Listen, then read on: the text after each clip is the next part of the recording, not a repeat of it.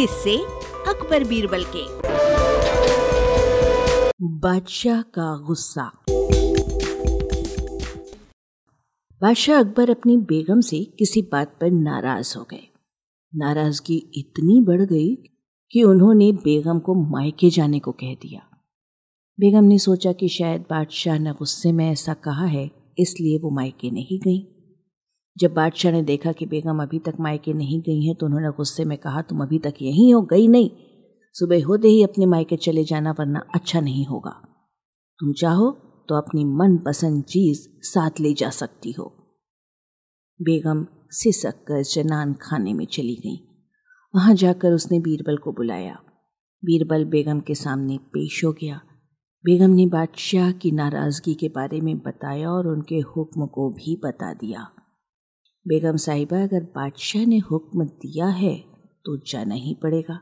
और अपनी मनपसंद चीज़ ले जाने के बाबत जैसा मैं कहता हूँ, वैसा ही करें।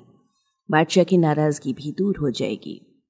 बेगम ने बीरबल के कहे अनुसार बादशाह को रात में नींद की दवा दे दी और उन्हें नींद में ही पालकी में डालकर अपने साथ मायके ले आई और एक सुसज्जित शयन कक्ष में सुला दिया।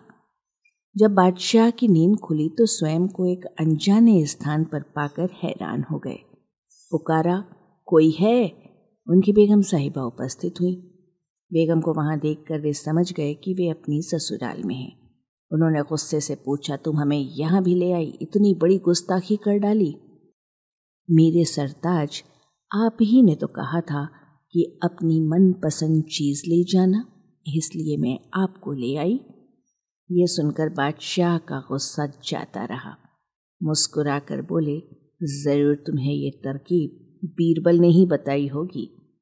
बेगम ने हामी भरते हुए सिरे ला दिया। वाचक स्वर संज्ञा टंडन कॉम की प्रस्तुति।